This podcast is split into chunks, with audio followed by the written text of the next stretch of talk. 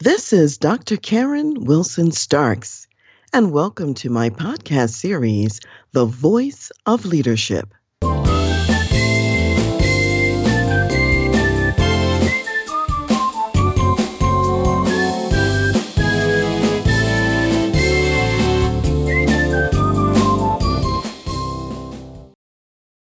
Welcome to the show today. And I've got something special for you, which is actually a tribute to my mother, whose name was Yvonne Wilson. And today, the first airing of the show on the 4th of June is actually the day of her birthday.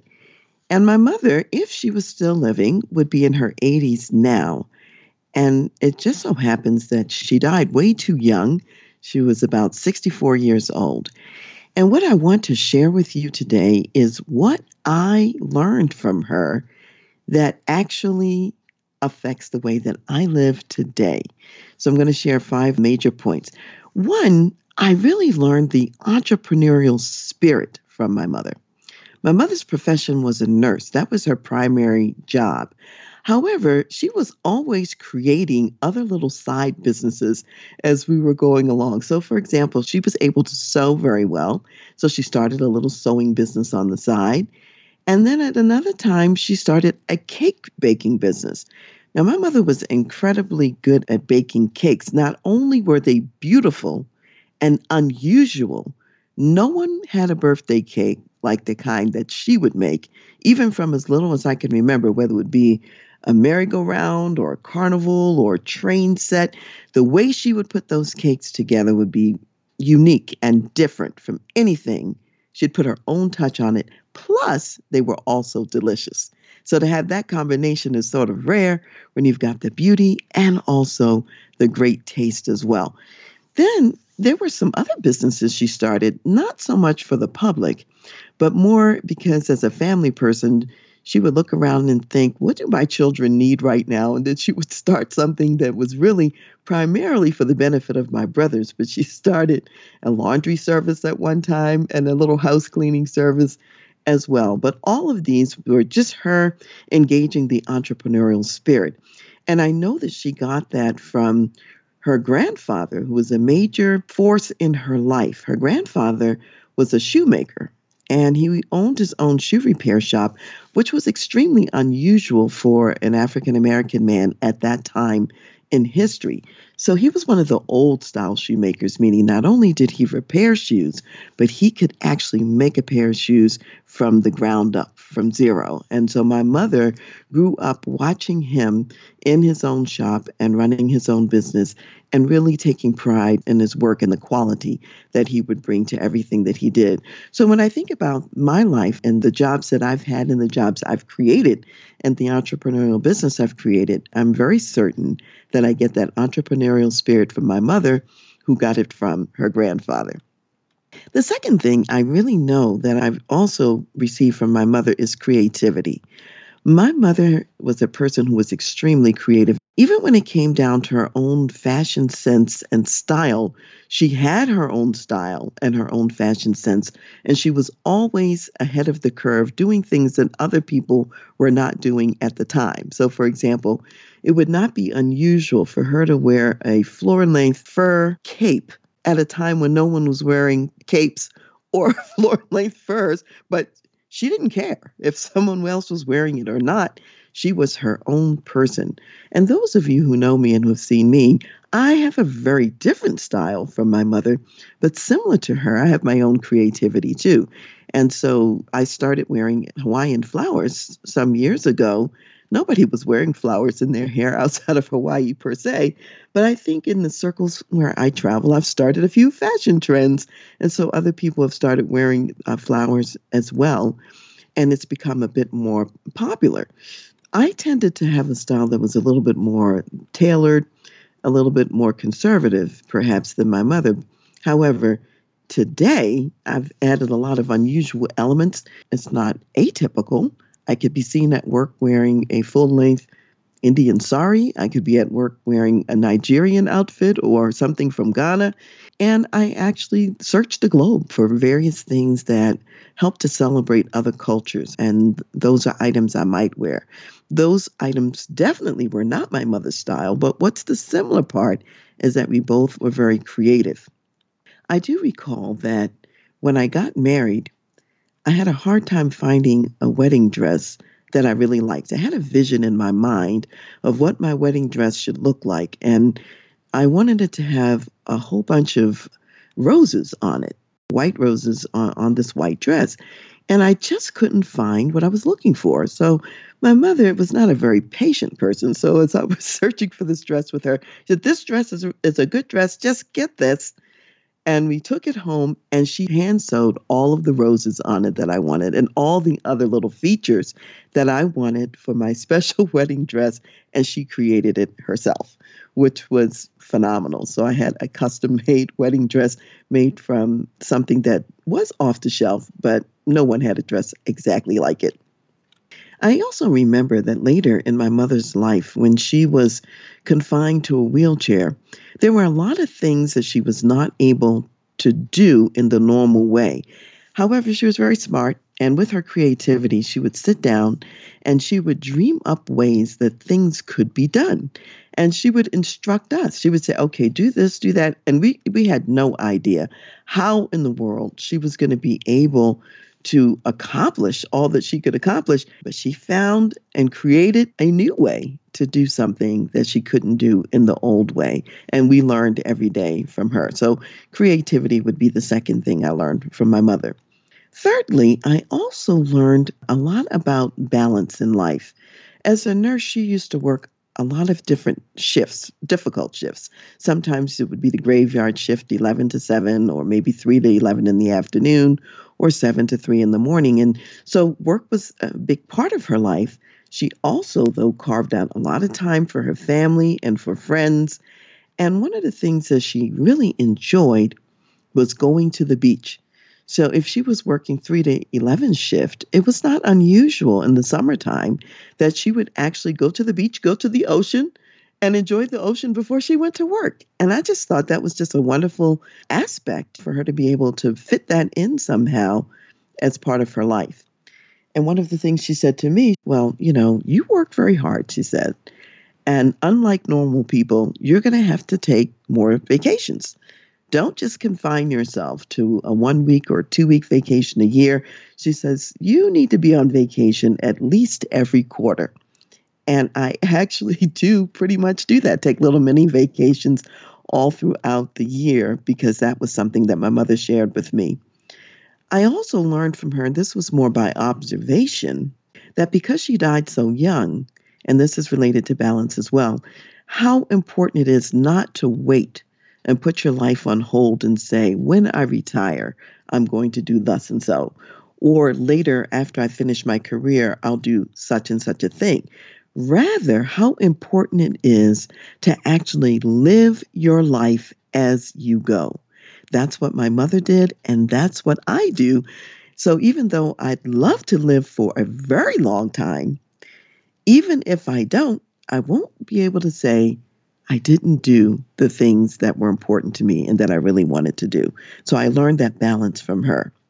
Next thing I really learned from my mother is what I would call generosity.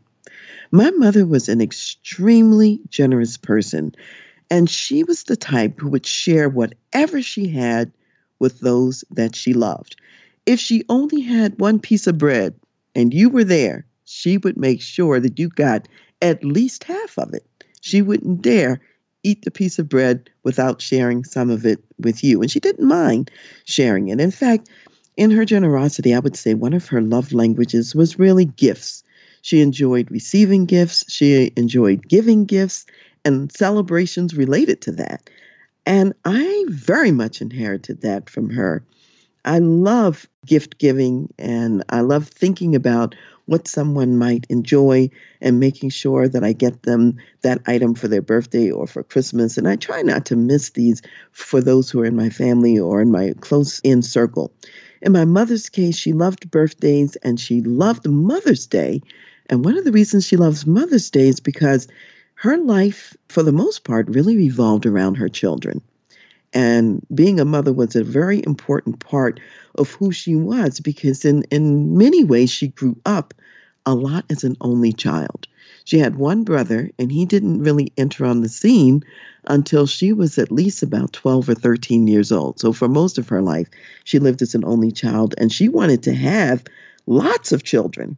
As it turns out, there are only four of us, although she wanted more, and in my mind, that was plenty. But anyway, she enjoyed being a mother. Her favorite holiday, I would say, outside of Mother's Day, was actually Christmas time. We had a tradition in our home that we would celebrate Christmas starting at midnight. And so at midnight, we would open up Christmas presents at our house. And then we would get in the car and drive to my grandmother's house. This is all in the middle of the night. And then we would open up Christmas presents at my grandmother's. And then we would go from house to house until morning. And these were my mother's close friends that we were visiting early in the morning, and we would be getting to their homes right about the time that they would be waking up. And then finally, we would get home mid-morning and take a nap before going out to another friend's house for dinner in the afternoon. And my mother loved this, and she just couldn't wait for midnight just to start that whole process and to enjoy opening the gifts. And for a number of years, my husband and I kept that tradition going too. But now that we're a little older, we just say, we'll just celebrate late in the day on Christmas Day. And that's what we do now. But we used to get up at midnight and celebrate then as well. I would also say what I learned from my mother was compassion. She was very much a feeling-based person, which on the Myers-Briggs, I'm really not an ENTJ. For those of you who are familiar with that, I'm an extrovert, an intuitive person, a thinking person, and what they call the judging person. But my mother was definitely an F, a feeler, very much concerned about people. And in her job as a nurse, she worked in a lot of settings, hospitals, rehab centers, private duty nursing, and even nursing homes. And I do recall as a child, I went to work with her and on several occasions when she worked the overnight shift in the nursing home. And what I was struck by in this nursing home, there were people who their memories were gone. They had all kinds of challenges and difficulties. And her kindness and her gentleness and her love with people who really had a lot of limitations. And I also observed that some of her colleagues were not so compassionate and not so kind to the residents. And she and I had conversations about that on those occasions when I spent the night there and had a chance to see what did she really do and what impact she had on the lives of other people in her nursing role. So those are just a few of the things that I learned from and inherited from my mother. And in review, I would say they are the entrepreneurial spirit, creativity, balance in life, living life as you go, as I call it, generosity towards others, and compassion.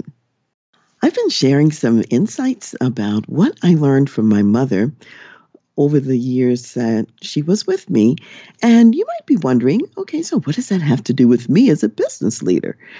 Well, I think it's really important for us to reflect and to recognize that the wisdom we have, the gifts that we have, and the experiences that we have, we actually share them with those who have come before us. And it's important to take time to acknowledge what we've gained from them and to speak that out sometimes out loud so that we don't lose it, but that we keep it with us. So even on this occasion of my mother's birthday, and I'm reflecting back and I'm remembering the impact she had on me, I also want to invite you at work, perhaps with your leadership team, to sit down and to share your reflections, your memories, your stories about what was the impact of your mother, your father, a grandparent, someone close to you, an aunt or an uncle, and collectively as that leadership team, begin to think about how all of those collective strengths and that collective wisdom can actually be leveraged for how you lead and run the business today. So that's my challenge to you from what I'm talking about today. And before I conclude, I want to share two other pieces. As I've been talking about what my mother gave to me, I'll also share with you what she says that I gave to her. I am a person who is an adventurer, and I've always been an adventurer. And the fact that I joined the Army was very unusual. and not something that women were doing a whole lot of in my time or day. And it was very frightening to my mother once she really understood what the Army was about. And because I was an adventurer and I traveled all over the world, I traveled to places that she would never go, places like the Middle East and Africa. And this is apart from the military. I wasn't in the military when I did this kind of traveling. And then as part of my husband's military assignment, we also lived in Germany. My mother said she would never have gone to any of these places. And she visited me in a lot of the homes that I lived in, and she said she would never have taken those trips had I not been there. So she said I caused her to stretch and grow and to get out of just the insular place that she was familiar with and where she grew up. So that's how I impacted her, was bringing in a little bit of the adventure. And then the final thought I'd like to leave you with is I was thinking about what was an occasion that really brings a smile to my face when I think of my mother. And the context of this story is a little bit unusual, and it goes like this. My mother was in the hospital, and she was sick. And it was right around Christmas time. It was just before Christmas. And the doctors were all telling us that she was not going to make it, and that this is it, and we needed to just prepare for the end.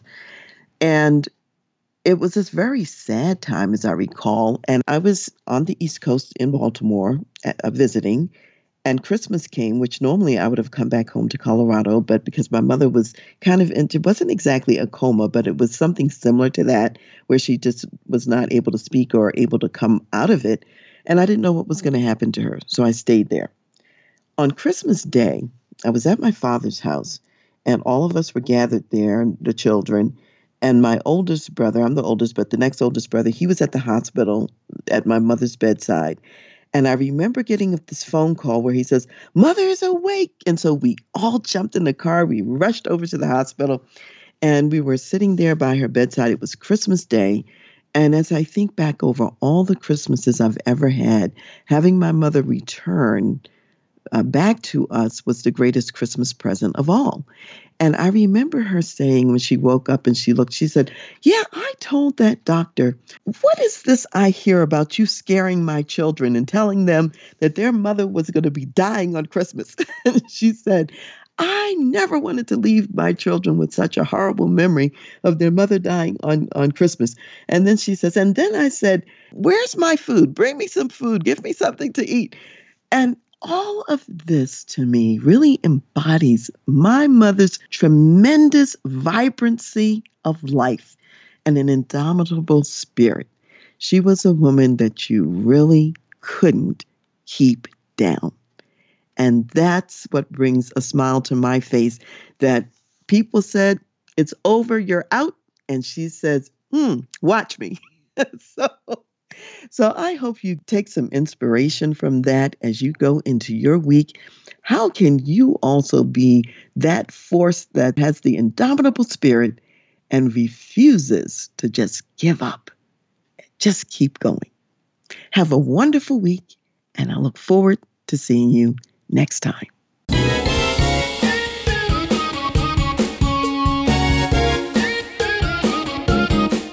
You've been listening to The Voice of Leadership with me, Dr. Karen Wilson-Starks. For more information, please visit my website, transleadership.com.